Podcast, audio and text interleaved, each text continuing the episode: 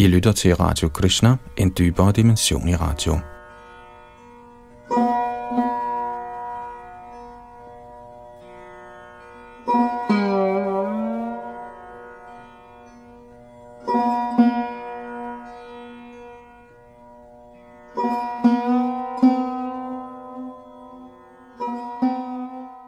Vi skal i denne opværing fortsætte med vores gennemgang af Shrimad Bhagavatam, og øh, sidste gang afsluttede vi kapitel 8 i 12. bog, der handlede om Markandeas bønder til Naranarayan Rishi.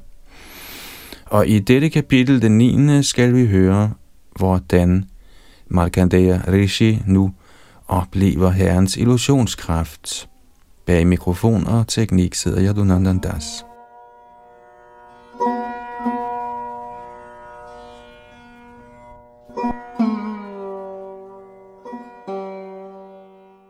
Tekst 1. Sutta Uvacha Sangstuto Bhagavanitang Markandeyena Dhimata Narayano Narasaka Prita Aha Brighudvam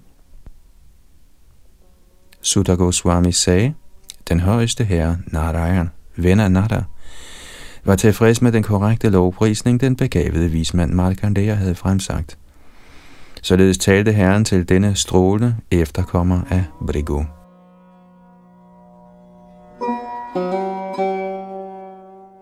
Tekst 2 og 3 Guddoms højeste person sagde, Kære Markandeya, du er så afgjort den forreste af alle lærte braminer.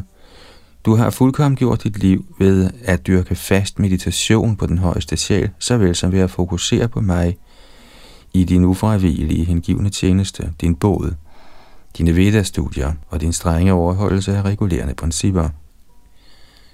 Vi er helt tilfreds med din overholdelse af livslangt sølibat. Vælg i venligst en hvilken som helst gunstbevisning, du måtte begære, da jeg kan indfri dit ønske. Må du nyde alt godt held.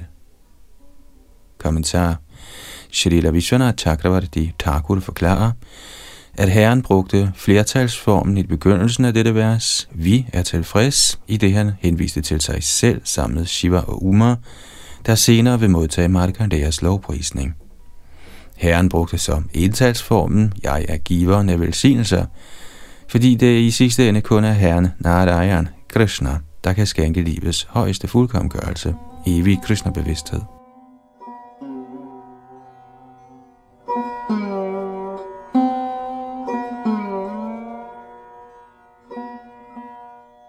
Tekst 4 og 5 Vismanden sagde, O herrenes herre, al hæder til dig. O herre Ajuda, du fjerner al sorg hos de hengivne, der overgiver sig til dig. Det, at du har ladet mig se dig, er hele den velsignelse, jeg ønsker. Halvguder såsom herren Brahma opnåede deres fornemme stillinger alene ved at se dine smukke lotusfødder, efter at deres sind var modnet gennem yogaøvelse. Og nu, min herre, har du personligt vist dig for mig. Kommentar. Markandeya Rishi påpeger, at ophøjet halvguder som Brahma nåede deres positioner ved kun at få et svagt glimt af herrens lotusfødder, og dog var Markandeya Rishi nu i stand til at beskue hele herren Krishnas lame. Således skulle han umuligt forestille sig omfanget af sit gode held.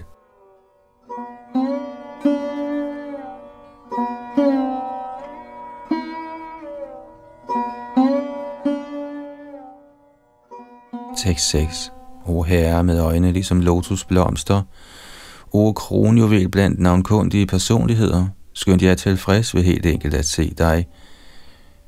Ønsker jeg alligevel at se din illusionskraft, gennem hvis indflydelse den ganske verden, til lige med dens herskende halvguder, opfatter virkeligheden som materielt mangfoldig. Kommentar en betinget sjæl ser den materielle verden som bestående af uafhængige adskilte størrelser. I virkeligheden er alle ting forenede, siden de er udfoldelser af den højeste herres energi. Markandeya Rishi er nysgerrig efter at bevidne den proces, hvor igennem Maya, herrens vildledende kraft, henkaster levende væsener i illusion.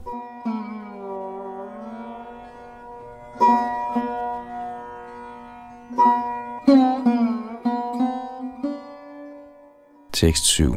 Sutta Goswami sagde, O vise Shaunak, således tilfreds med Markandeas lovprisning og tilbedelse, svarede guddoms højeste person med et smil. I orden. Og begav sig derpå afsted mod sin eneboerhytte i Badalikashram. Kommentar Ordene Bhagavan og Ishvara i dette vers henviser til den højeste herre i hans inkarnation som tvillingevismændene Nara og Narayan. Ifølge Shalila Vishana Chakravarti Thakur smilede den højeste herre sørgmodigt, modigt, fordi han foretrækker, at hans hengivne holder sig på afstand af hans illusionsenergi. Nysgerrighed efter at se herrens illusionskraft udarter under tiden til syndigt materielt begær. For ikke desto mindre at behage sin hengivne Markandeya, lod herren hans ønske gå i opfyldelse. Ligesom en far, der ikke kan overbevise sin søn om, at han skal opgive at forfølge et skadeligt ønske, måske lader sønnen opleve nogle smertelige reaktioner, sådan at han efterfølgende vil holde sig fra det. Således klar over, hvad Markandeya snart ville komme ud for, smilede herren i det, han skulle til at vise ham sin illusionskraft.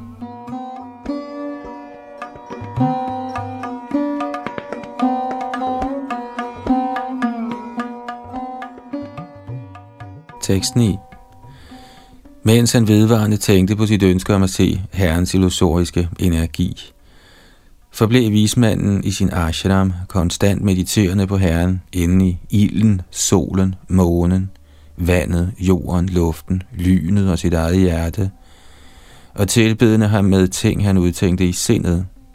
Men under tiden, når han blev overvældet af bølger af kærlighed til Herren, ville Markandeya glemme at udføre sin regelmæssige tilbedelse. Kommentar Det er tydeligt ud fra disse vers, at Markandeya Rishi var en af Herren Krishnas store hengivne. Derfor var det ikke med henblik på at få opfyldt en eller anden materiel ambition, at han ønskede at se Herrens illusionskraft, men for at lære, hvordan hans energi fungerer.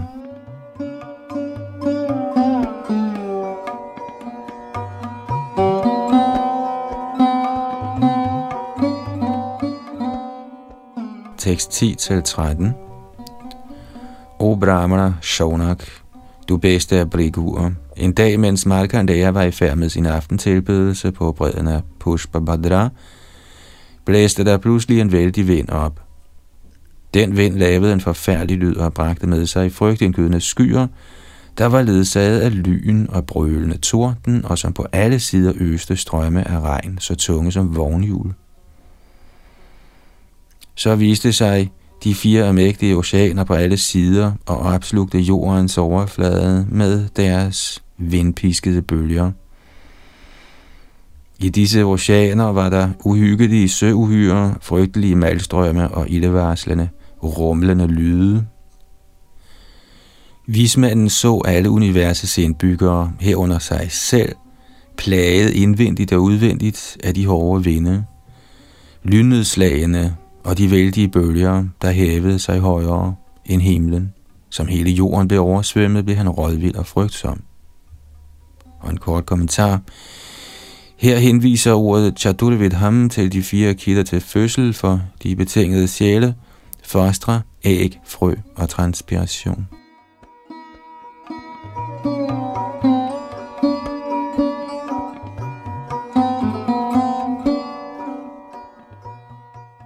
Tekst 14-25.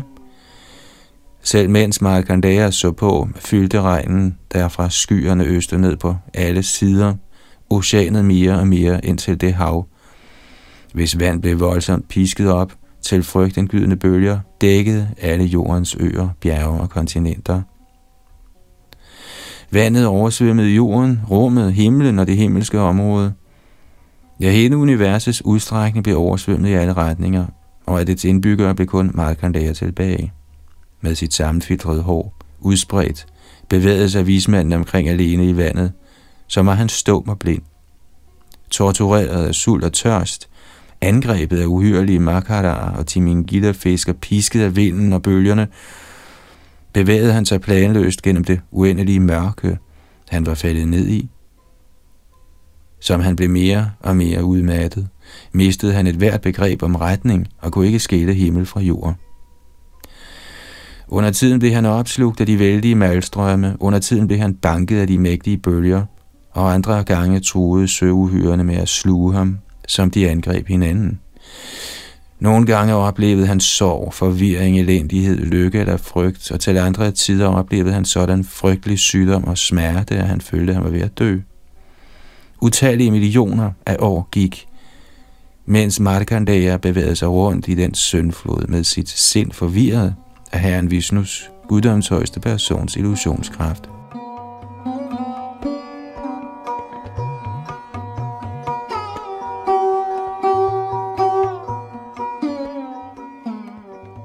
En gang, mens han drev omkring i vandet, opdagede Brahminen Markandeya en lille ø, hvor der stod et ungt banjantræ med blomster og frugter på. På en gren på træets nordøstlige del så han en spæd dreng liggende inde i et blad. Barnets stråleglans opslugte mørket. Spædbarnets mørkeblå lød havde farven af en fejlfri smaragd.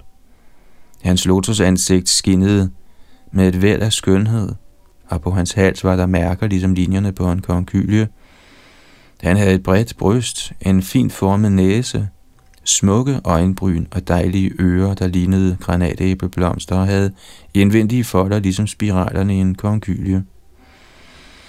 Hjørnerne på hans øjne var rødlige, ligesom vindingen i en lotus, og glansen fra hans korallignende læber gjorde hans ansigts dejlige, fortryllende smil en smule rødligt.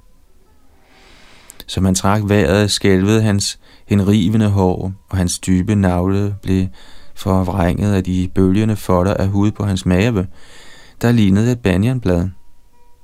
Den fornemme brahmin så på med forbløffelse, mens spædbarnet greb fat i en af sine lotusfødder med sine yndefulde fingre, puttede en tog i sin mund og gav sig til at sutte. Kommentar Spædbarnet var guddoms højeste person. Ifølge Srila Vishana Chakravarti Thakur undrede sig i Herren Krishna, så mange hengivne længes efter nektaren fra mine lotusfødder. Lad mig nu derfor selv nyde den nektar.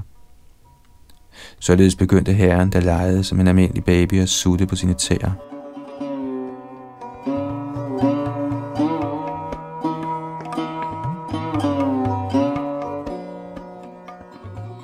Tekst 26 Som Markandeya jagtog barnet, forsvandt al hans udmattelse. Ja, så stor var hans glæde, at hans hjertes lotus sammen med hans lotus øjne til fulde blomstrede, og håret på hans lame stod på ende. Forvirret omkring, hvem den vidunderlige spæde dreng var, nærmede vismanden sig ham. Og en kort kommentar. Markandeya ønskede at spørge drengen om hans identitet og nærmede sig ham således.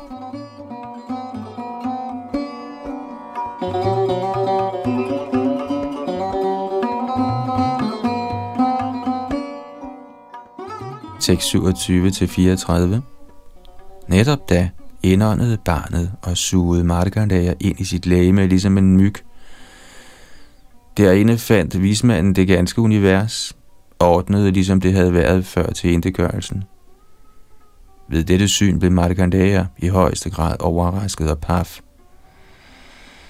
Vismanden så hele universet, rummet, himlen og jorden, stjernerne, bjergene, oceanerne, de store øer og kontinenter, udbredelsen i alle retninger, de hellige og dæmoniske levende væsener, skovene, landene, floderne, byerne og minerne, landsbyerne og køernes græsgange samt de erhvervsmæssige og åndelige aktiviteter i de forskellige samfundsmæssige inddelinger.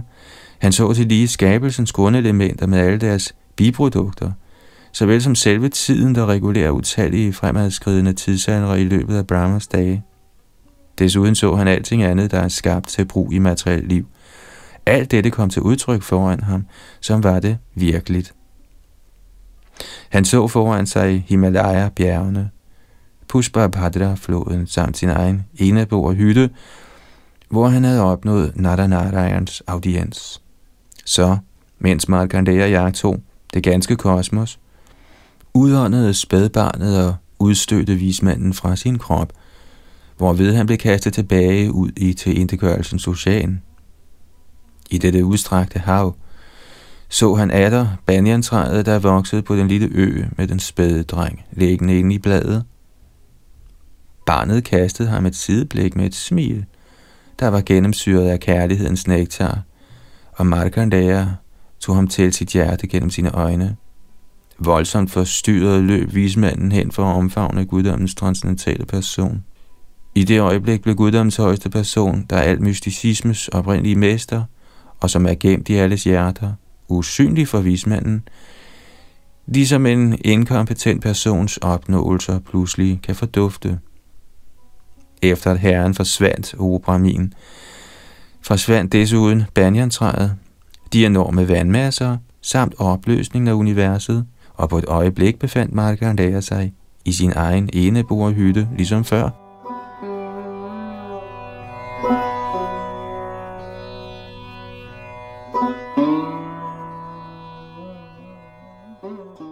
Således ender kommentarerne fra hans guddommelige nåde A.C. Bhaktivedanta Swami Prabhupads ydmyge tjenere til Srimad Bhagavatams 12. bogs 9. kapitel med titlen Markandeya Rishi oplever Herrens illusionskraft. Srimad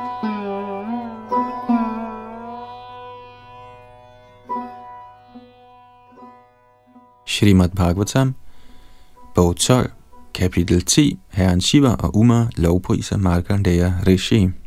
Tekst 1 og 2. Sutta Uvacha. Saiva manubhuyedang narayana vinirimitam vaibhavang yoga mayayas tamiva sharanang yayau. Shri Markandeya Uvacha. Prapannos myangrimurang te prapanna bhayadang hare. Yanmaya yapi vibudha muhyanti Gyana Kashaya. Sutta Goswami sagde, Den højeste herre, Narayan, havde sørget for denne overdådige fremvisning af sin forvirrende energi. Markandeya Rishi, der nu havde oplevet den, søgte tilflugt i herren. Shri Markandeya sagde, O herre Hari, jeg søger lyvet sålerne på dine lotusfødder, der skænker frygtløshed til enhver, der overgiver sig til dem. Selv de mægtige halguder forvirres af din illusionskraft, der viser sig for dem i forklædning af kundskab. Kommentar Betingede sjæle tiltrækkes af materiel sansenydelse og således studerer de nøje naturens funktioner. Skønt de lader til at gøre videnskabelige fremskridt, bliver de i stigende grad indviklet i deres fejlagtige identifikation med den materielle krop, og glider derfor mere og mere over i uvidenhed.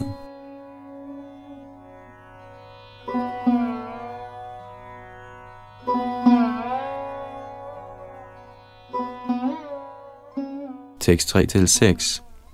Sutta Goswami sagde, Herren Rudra, der rejste over himlen på sin tyr, ledsaget af sin gemaline, Rudrani, såvel som af sit personlige følge, i akto Markandeya i trance. Gudinden Uma så vismanden og sagde til herren Girish, Min herre, se denne lærte brahmin, hvis læme, sind og sanser er ubevægelige i trance. Han er så rolig som havets vand, når vinden er løjet af, og fiskene holder sig i ro. Derfor, min herre, fordi du skænker perfektion til udøverne af selvtugt, tildel venligst denne vismand den perfektion, han tydeligvis har fortjent. Herren Shiva svarede, denne hellige Brahmin ønsker helt sikkert ingen velsignelse, end ikke befrielse, for han har opnået ren hengiven tjeneste til den uudtømmelige person i guddommen. Kommentar Ordene Naivichatya Shishakvabi indikerer, at Markandeya Rishi ikke var interesseret i nogen belønning, man kunne finde på nogen af universets planeter, og heller ønskede han befrielse, for han havde opnået den højeste herre selv.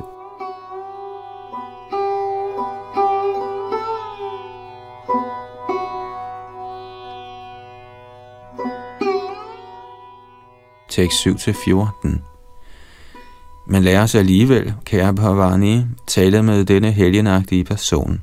Samvær med hellige hengivne er jo, når alt kommer til alt, menneskets højeste opnåelse. Sutta Goswami sagde, Efter at have sagt dette nærmede sig herren Shankara, de rene sjæles tilflugt og mester over åndelige videnskaber og hersker over alle lemliggjorte sjæle, vismanden. Fordi Markandeas materielle sind var ophørt med at fungere, lagde vismanden ikke mærke til, at herren Shiva og hans hustru, universets herskere, personligt var kommet for at besøge ham. Markandeya var i den grad fordybet i meditation, at han hverken var bevidst om sig selv eller den ydre verden. Fuldstændig klar over situationen, tog den mægtige herre Shiva sin mystiske kraft i brug for at kunne trænge ind i æderen af Markandayas hjerte, ligesom vinden passerer gennem en åbning. Shri Markandeya så pludselig herren Shiva trænge ind i sit hjerte. Herren Shivas skyldne hår lignede lynglimt, og han havde tre øjne, ti arme og en rank krop, der skinnede som den opstående sol. Han var iført et tigerskin, og han bar en træfork, en bue, pile, et svær og et skjold, sammen med en bønnekæde, en damaru-tromme, et kranium og en økse. Forbløffet kom vismanden ud af sin meditation og tænkte, hvem er det, og hvor er han kommet fra? Da han åbnede sine øjne, så vismanden herren Rudra, de tre verdeners åndelige mester, sammen med Uma og Rudras følge. Markandeya viste da sin respektfulde erbødighed ved at bøje sit hoved. Kommentar Da Markandeya Rishi så herren Shiva og Uma inde i sit hjerte, blev han øjeblikkeligt bevidst om dem og således også om sit individuelle selv. Under sin trance havde han på den anden side været fordybet i opmærksomhed på den højeste herre, og havde således glemt sig selv som den bevidste jagttager.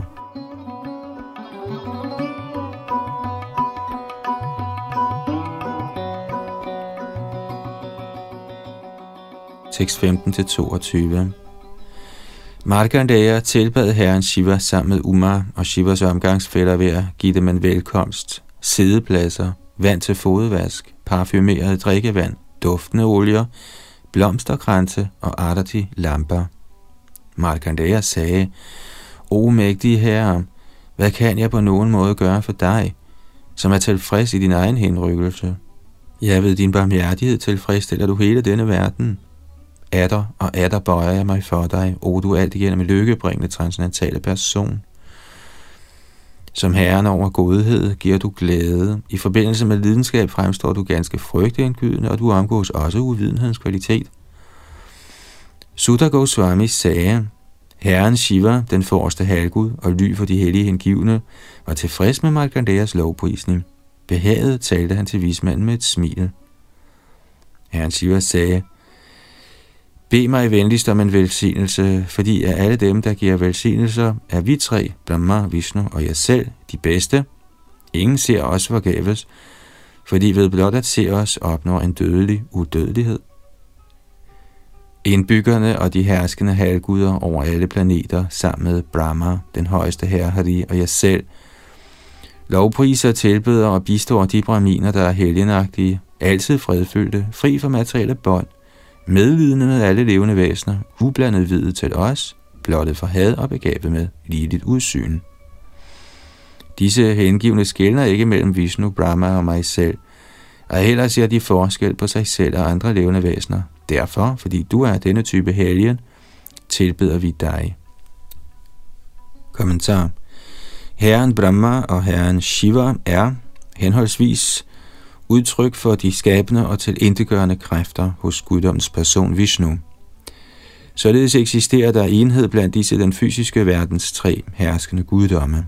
Man må ikke på basis af naturens kvaliteter finde materiel dualitet ind i den højeste herres herskende kraft. Skønt denne energi kommer til udtryk i tre inddelinger, som Brahma, Vishnu og Shiva.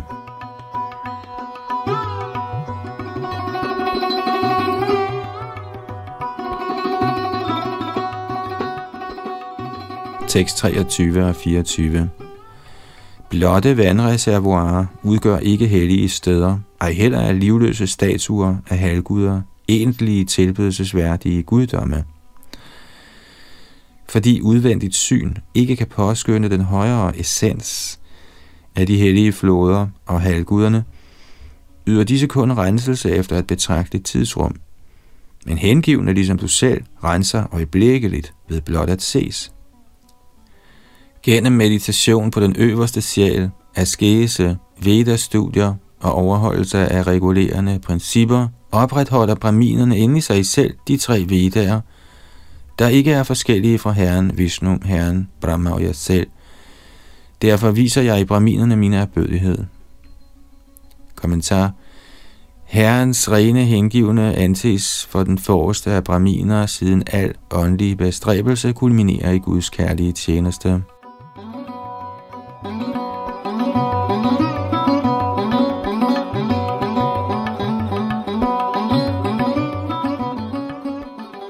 6.25 og 26 selv de største syndere og samfundets kasteløse bliver renset ved helt enkelt at høre om eller se personligheder som du. Så tænk blot, hvor renset de bliver ved at tale med dig. Sutta Goswami sagde, Margandaya Rishi, der med sine ører drak herren Shivas livlige ord, der rummede religionens fortrolige kerne, kunne ikke slukke sin tørst. Kommentar Markandeya Rishi var ikke ivrig efter at høre sig selv blive lovprist af herren Shiva, men han påskyndede herren Shivas dybe indsigt i religiøse principper og ønskede derfor at høre mere.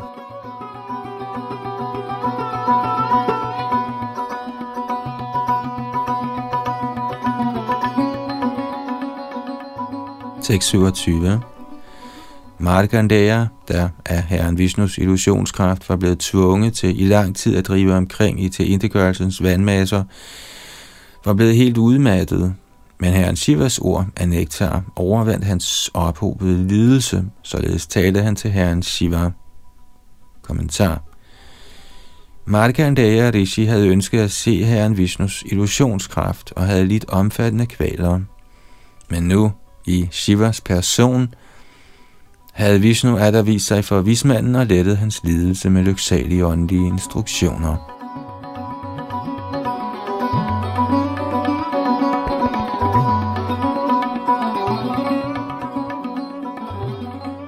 Tekst 28. Shri Markandeya sagde, det er helt sikkert uhyre vanskeligt for læmeliggjorte sjæle at forstå de kosmiske herskeres tidsfordriv. For sådanne herrer bøjer sig for og lovpriser selve de levende væsener, de styrer. Kommentar I det materielle verden stræber betingede sjæle efter at dominere hinanden. Derfor kan de ikke forstå universets egentlige herres tidsfordrive. Sådanne ægte herrer besidder en vidunderligt storsindet mentalitet og bøjer sig således under tiden for de mest kvalificerede og hellige blandt deres egne underordnede.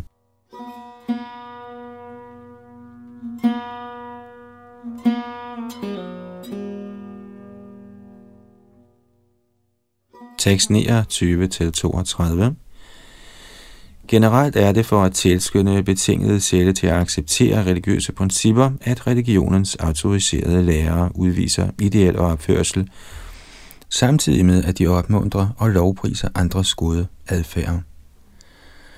Denne tilsyneladende beskedenhed er ganske enkelt et udslag af barmhjertighed. Sådan adfærd hos den højeste herre og hans personlige venner – som herren fremkalder ved sin egen vildledende kraft, spolerer ikke hans magt mere, end en magiker spolerer sin kraft ved at vise sine numre. Jeg bøjer mig dybt for denne guddoms højeste person, der har skabt hele dette univers.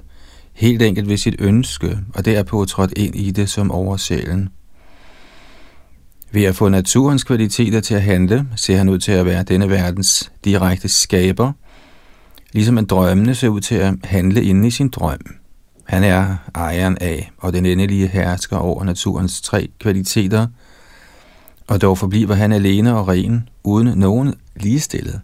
Han er en værs øverste åndelige mester, den absolute sandheds oprindelige personlige form. Kommentar Den højeste herre udløser sine materielle kræfter, og ved deres samspil finder skabelsen sted. Herren holder sig på afstand som den øverste transcendentale entitet – dog, eftersom hele skabelsen udfolder sig efter hans plan og ønske, kan hans styrende hånd opfattes ind i alle ting. Således forestiller folk sig, at Gud er denne verdens direkte bygmester, selvom han holder sig på afstand og skaber gennem manipulation af sine mangeartede energier.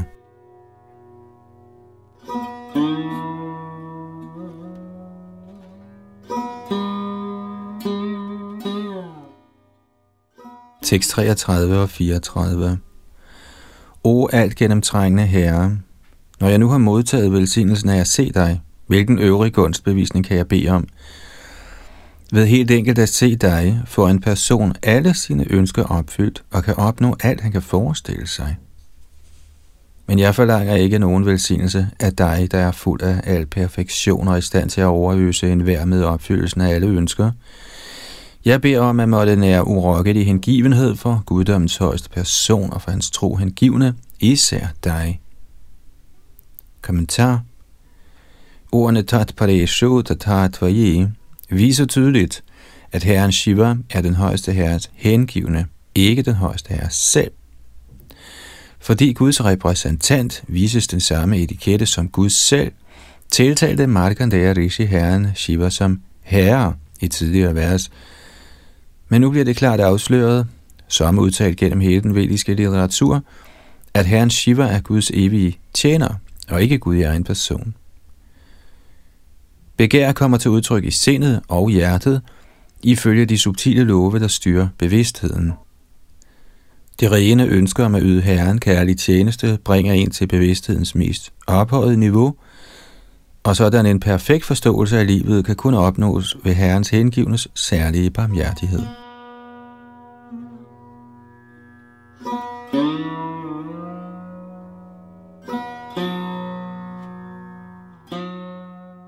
Tekst 35-41 Sutta Goswami sagde, Således tilbedt og lovprist gennem vismanden Margandeyas udtryksfulde ord, svarede Shadava, altså Shiva, opmuntret af sin gemalinde, ham som følger. O mægtige vismand, siden du er herren Adhoksaja hengiven, vil alle dine ønsker gå i opfyldelse.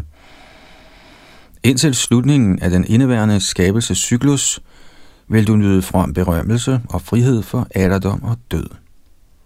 O Brahmana, må du nyde fuldendt viden om fortid, nutid og fremtid til lige med transcendental indsigt om den højeste, beriget med forsagelse. Du besidder begavelsen af en ideel brahmana, og således tildeles du stillingen som Puranaernes åndelige mester. Sutta Goswami sagde, efter således at have tildelt Markandeya Rishi velsignelser, drog herren Shiva videre på sin vej, mens han vedvarende fortalte gudinden Devi om vismandens bedrifter og den direkte fremvisning af herrens illusionskraft, som han havde oplevet. Markandeya Rishi, den forreste af Brigus efterkommere, er glorværdig på grund af sine opnåelser af færdigheder i mystisk yoga. End i dag rejser han rundt i denne verden helt fordybet i ublandet hengivenhed for Guddoms højeste person – Således har jeg fortalt dig om den højt begavede vismand Markandeas aktiviteter, især hvordan han oplevede den utrolige kraft i den højeste herres illusionsenergi. Skønt denne hændelse var enestående, og uden fortilfælde sammenligner visse begavede personer den med det illusoriske materielle kredsløb, den højeste herre har skabt til de betingede sjæle. En endeløs cyklus, der vedvarende har drejet i umindelige tider. Kommentar. Det, at Markandeya blev indsuget i herrens læme ved hans indånding og igen udstødt ved hans udånding, skal det ikke opfattes som en symbolsk beskrivelse af den materielle skabelses- og ødelæggelses stedseværende cyklus. Denne del af Srimad Bhagavatam beskriver et virkeligt historisk forløb, der bliver erfaret af en af herrens mægtige hengivne, og de, som forsøger at nedværdige denne beretning til blot symbolsk allegori, bliver her omtalt som ubegavede tober.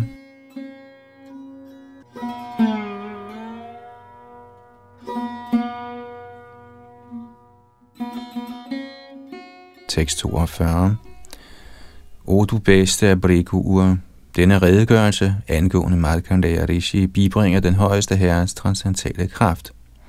Den, som på ordentlig vis genfortæller eller hører den, vil aldrig igen gennemgå materiel eksistens, der baserer sig på ønsket om at udføre frugtbærende handlinger.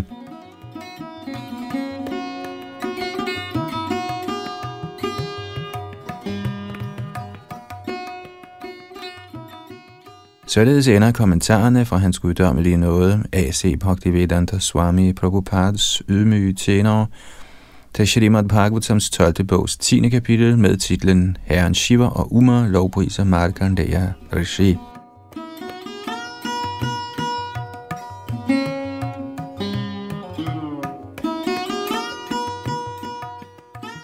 Shrimad Bhagavatam, bog 12, kapitel 11, Kortfattede beskrivelse af Mahapurusharen.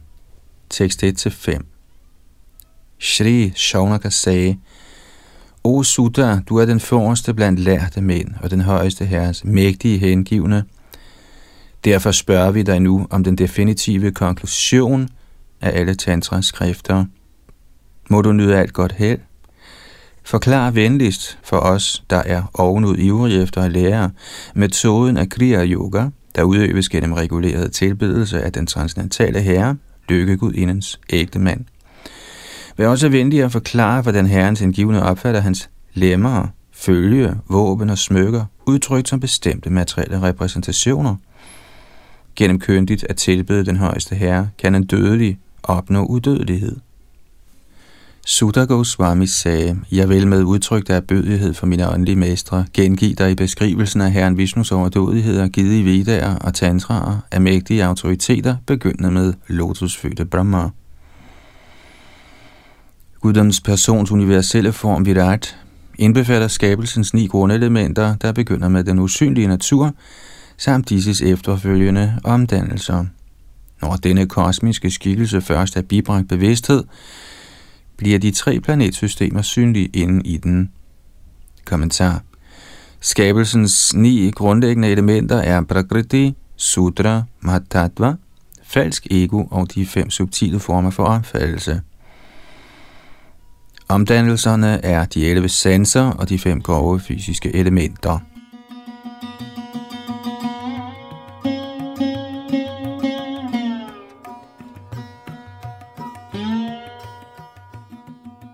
Tekst 6-8 Dette er fremstillingen af den højeste herre som den universelle person, i hvilken jorden er hans fødder, himlen er hans navle, solen er hans øjne, vinden er hans næsebor, halvguden for formering af hans kønsorganer, døden er hans anus og måne hans sind. De himmelske planeter er hans hoved, retningerne er hans ører, og halvguderne, der beskytter de forskellige planeter, er hans arme. Dødens skud af hans øjenbryn, skam af hans underlæbe, grådighed af hans overlæbe, vildfarelse af hans smil og måneskinnet af hans tænder, mens træerne er hårene på den almægtige Purushas krop, og skyerne er håret på hans hoved. Kommentar Forskellige aspekter af den fysiske skabelse, såsom jorden, solen og træerne, bliver opretholdt af forskellige lemmer på Herrens universelle krop. Således betragtes de som ikke forskellige fra ham, som beskrevet i dette vers, der er tiltænkt meditation.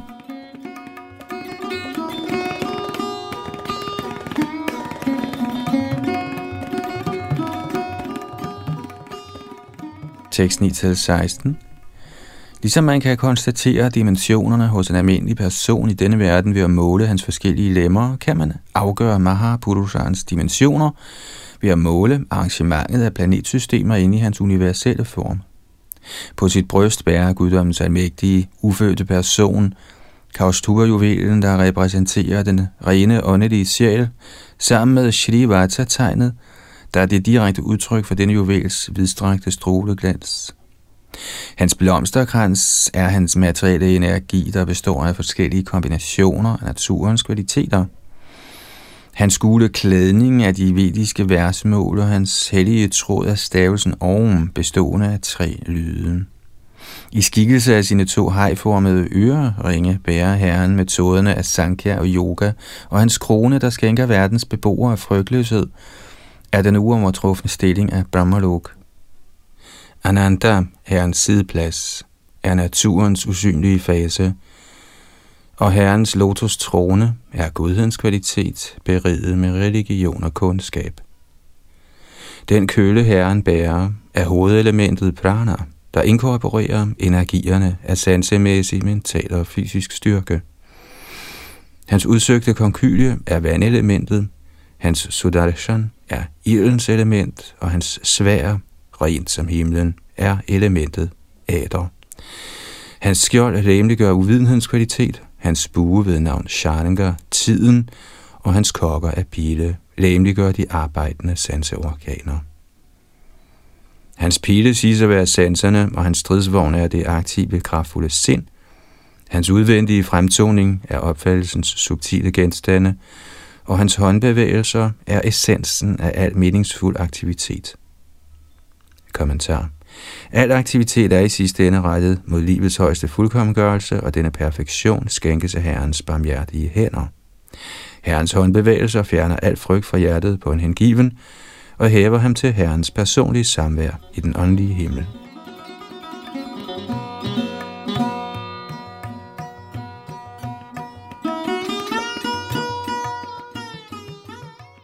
Tekst 17 Solens klode er det sted, den højeste her bliver tilbedt. Åndelig indvielse er midlet til renselse for den åndelige sjæl, og at yde guddommens person hengiven tjeneste er metoden til udryddelse af alle ens reaktioner på synd. Kommentar Man skal meditere på solens glødende klode som det sted, hvor Gud bliver tilbedt. Herren Krishna er reservoir for al udstråling, og således er det passende, at han bliver behørigt tilbedt på den strålende sol.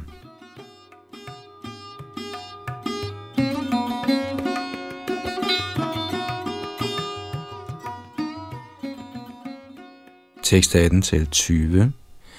Mens han lejende holder en lotus, der repræsenterer de forskellige overdådigheder udtrykt med ordet bhag, nyder den højeste herre tjeneste af to charmadavifter, der er religion og berømmelse. O brahmana, herrens sol er hans åndelige bolig Vaikuntha, hvor der ingen frygt er, og Garuda, der bærer offrenes herre, er den trefoldige Veda. Lykkegudinden Shri, der aldrig forlader Herrens side, viser sig sammen med ham i denne verden som repræsentationen af hans indre kraft. Vishvaksenen, den førende blandt hans personlige omgangsfælder, kendes som læmeliggørelsen af Pancharatra og andre tantraer. Og herrens otte dørvogtere, anført af Nand, er hans mystiske færdigheder, begyndende med anima. Kommentar Ifølge Srila Jiva Goswami er lykkegudinden den oprindelige kilde til materiel overdådighed. Den materielle natur bliver direkte styret af herrens lavere energi, Mahamaya, hvorimod lykkegudinden er hans indre højere energi. Alligevel har rigdommen i herrens lavere energi sin kilde i lykkegudindens højere åndelige rigdom. Som udtalt i Shri Hayashirsha Pancharatra, Paramatma Harir Devas Tatshaktir Shriri Horita Shrir Devi Prakriti Prokta Keshava Purusa Smritaha Na Vishnu Na Vina Devi Na Hari Padmajang Vina Citat Den højeste sjæl er Herren Hari, og hans kraft kendes i denne verden som Shri. Gudinden Shri er kendt som Prakriti, og den højeste herre Keshav er kendt som Purush. Den guddommelige gudinde er aldrig til stede uden ham, og heller viser han sig nogensinde uden hende. Citat slut. Det udtales også i Shri Vishnu Purana 1.8.15. Nityaiva Sajaganamata Vishnu Shrir Anapayini. Yatha Sarvagato Vishnus Tathaive Yang Dvijottamaha. Citat. Hun er universets evige moder, Herren Vishnus lykkegudinde, og hun er aldrig adskilt fra ham. Ligesom Herren Vishnu er til stede overalt, er hun det også. O, du bedste af braminer. Citat slut.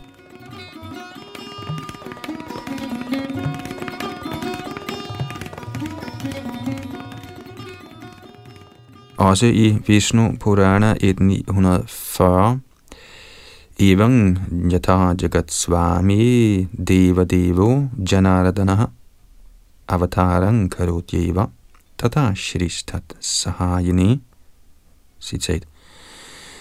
Så ligesom universets herre, gudernes gud, Janardan, nedstiger til denne verden, gør hans inde lykkegudinderne det også. Citat slut. Lykkegudindens rene åndelige status bliver beskrevet i Skanda Purana. Aparang Tvakshrang Yasa Prakritir Jadarupika Shri Para Prakriti Prokta Chetana Vishnu Sangshraya tamaksharang parang prahu parata paramaksharam harireva kira gunopyakshara trayamiritam. Citat.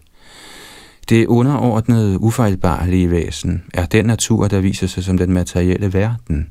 Lykkegudinden kendes på den anden side som den højere natur, Hun er ren bevidsthed og står under Herren Vishnus direkte beskyttelse.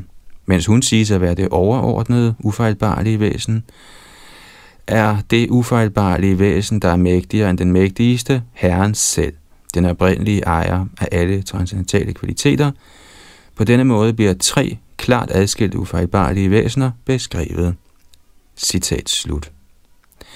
Så selvom Herrens lavere energi er ufejlbarlig i sin funktion, eksisterer hendes kraft til at fremvise midlertidige illusoriske rigdomme i kraft af nåden fra den indre energi, lykkegudinden, der er den højeste herres personlige gemalinde.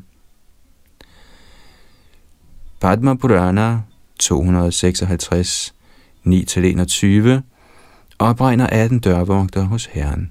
Nanda, Sunanda, Jai, Vijay, Chanda, Prachanda, Bhadra, Subhadra, Dhata, Vidhata, Kumuda, Kumudaksha, Pundariksha, Vaman, Shankukarana, Sarvanetra, Sumuk og Supratishta.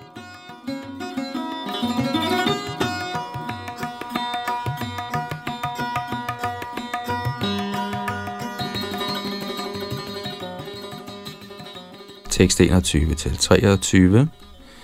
Vasudev, Sankarshan, Pradyumna og Aniruddha er navnene på den højeste guddoms direkte personlige udvidelser, Ubrahmana Shaunak. Man kan opfatte guddommens højeste person som udtrykt i vågen bevidsthed, søvn og dyb søvn, der henholdsvis fungerer gennem ydre genstande, sindet og den materielle intelligens, og som det fjerde transcendentale bevidsthedsniveau – der karakteriseres ved ren kundskab. Guddoms højeste person, Herren Hari, viser sig således i fire personlige udvidelser, der hver fremviser overordnede lemmer, underordnede lemmer, våben og ornamenter. Gennem disse udtrykkelige særpræg opretholder Herren de fire faser af eksistens. Og en kort kommentar – Herrens åndelige læme, våben, ornamenter og følge er alle ren transcendental eksistens identisk med ham.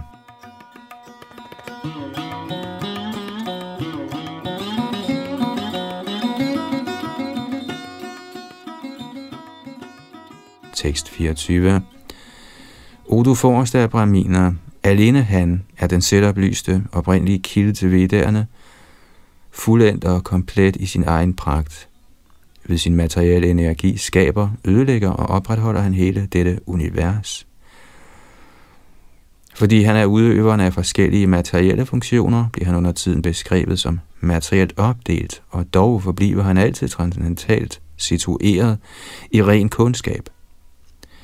De, som er videt til ham i hengivenhed, kan realisere ham som deres sande sjæl. Kommentar Shrita Vishana Chakravarti Thakur anbefaler, at vi bliver ydmyge gennem følgende meditation. Citat. Jorden, der altid er synlig for mig, er udvidelsen af min herres lotusfødder, som man altid skal meditere på. Alle bevægelige og ubevægelige levende væsener har søgt jordens ly og bliver således beskyttet ved min herres lotusfødder. Af denne grund må jeg respektere et hvert levende væsen, og ikke misunde nogen, Faktisk udgør alle de levende væsener kaustuberjuvelen på min herres bryst. Derfor skal jeg aldrig misunde eller håne noget levende væsen. Citat slut. Ved at øve denne meditation kan man opnå succes i livet.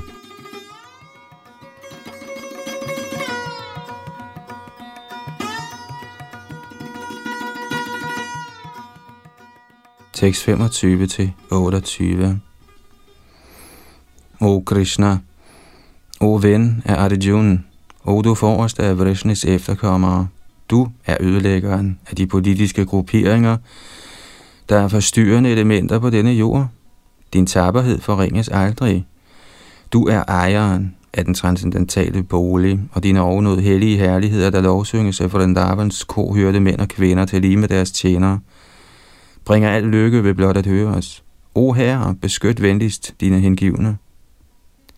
En hver, der så tidligt op om morgenen, og så med et renset sind fastnet på Mahapurush, tavst reciterer denne beskrivelse af hans særpræg, vil realisere ham som den højeste absolute sandhed, der residerer i hjertet.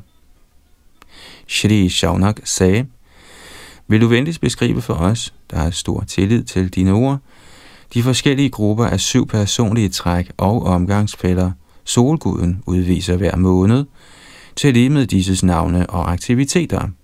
Solgudens følge, der tjener deres herre, er personlige udvidelser af guddoms højeste person Hari i sin skikkelse som solens præsiderende guddom. Kommentar efter at have hørt en redegørelse af den hellige samtale mellem Shukadev Goswami og Maharaj Parikshit, stiller Shaunak nu spørgsmål om solen som udvidelse af den højeste herre. Skøn solen er planeternes konge, er Shri Shaunak især interesseret i denne strålende klode som udvidelse af Shri Hari, guddommens højeste person. De personer, der forbindes med solen, er af syv kategorier – i løbet af solens bane er der 12 måneder, og for hver måned er der en bestemt solgud og en bestemt gruppe af hans seks omgangsfætter, der præsiderer. I hver af de 12 måneder, der begynder med Vaishaka, er der forskellige navne på selve solguden, vismanden, yaksharen, gandharvaren, apsararen, rakshasaren og nagaren, der til sammen udgør syv kategorier –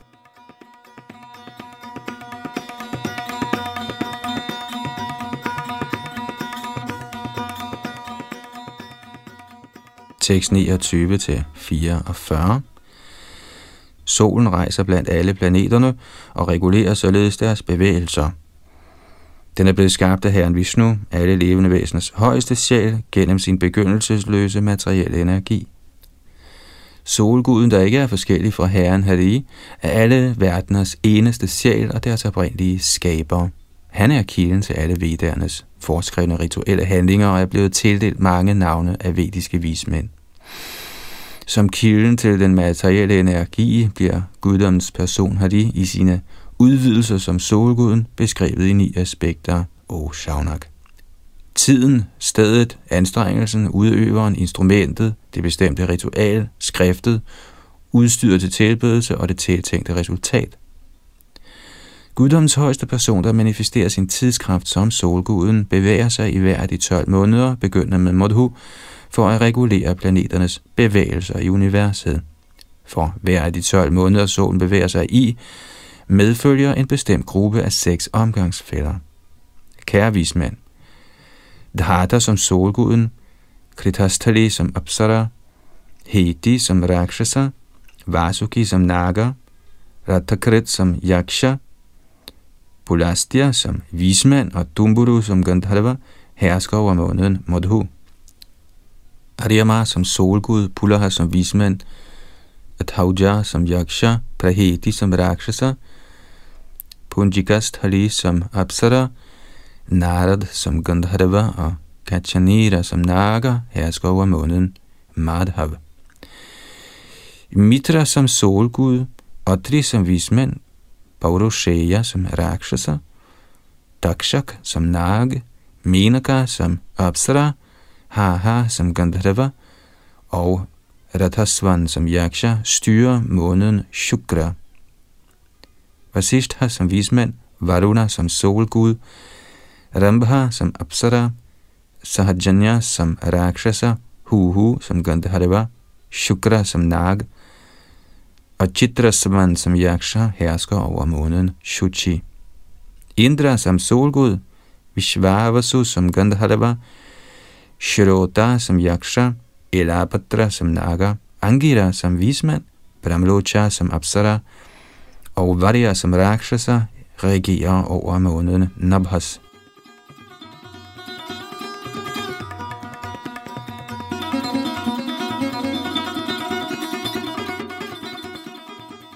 Vivasvan som solgud, Ugrasen som Gandharva, Viagra som Rakshasa, Asarana som Yaksha, Brigu som vismand, Anum Locha som Apsara.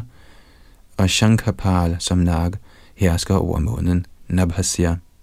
Puja som solgud, Dhananjay som Nag, Vata som Rakshasa, Sushene som Gandharva, Suruchi som Yaksha, Gritachi som Apsara og Gautam som vismand regerer over månen Tapas.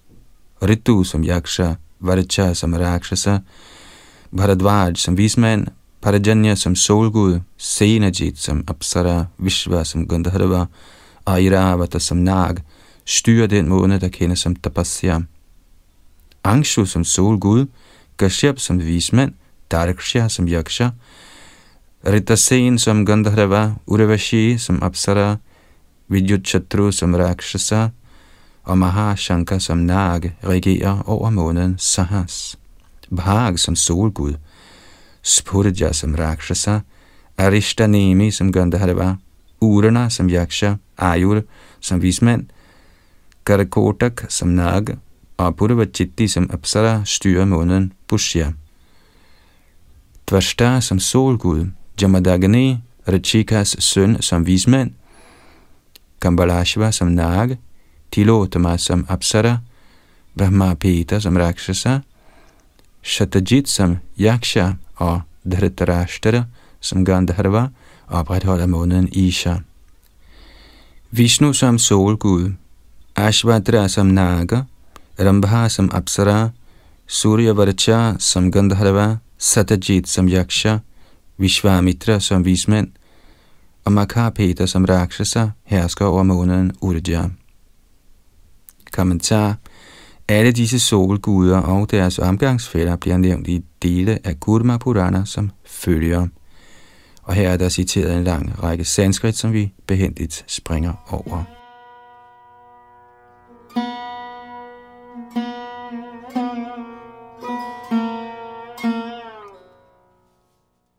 Tekst 45-50 alle disse personager er de overdåede udvidelser af guddoms højeste person, Vishnu, i skikkelse af solguden. Disse guddomme fjerner alle reaktioner på synd for dem, der husker dem hver dag ved daggry og solnedgang. Gennem de 12 måneder rejser solguden således i alle retninger med sine seks typer af omgangsfælder og udbreder bevidsthedens renhed blandt universets indbyggere, både i deres nuværende liv og det næste. Mens vismændene lovpriser solguden med hymnerne fra Samarik og Yajurveda, der afslører hans identitet, synger også Gandharverne hans pris, og absarderne danser foran hans vogn. Nagaerne sørger for vognenes reb, og Yakshaerne spænder hestene for vognen, mens de mægtige Rakshasar skubber på bagfra. Med deres ansigter vendt mod vognen bevæger sig de 60.000 vismænd, der er kendte som Valakilja foran og opsender bønder til den mægtige solgud med vediske mantraer. For således at beskytte alle verdener udvider guddommens person Hari, der er ufødt og uden begyndelse eller slutning, sig selv i løbet af hver af Brahmas dage i disse specifikke kategorier af sine personlige repræsentationer.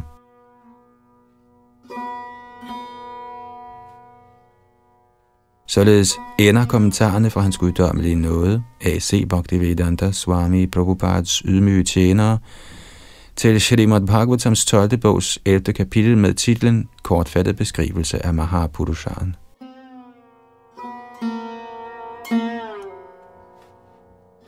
Her stopper vi denne oplæsning af Srimad Bhagavatam og fortsætter næste gang med 12. kapitel i 12. bog, og det hedder opsummering af Srimad Bhagavatams emner.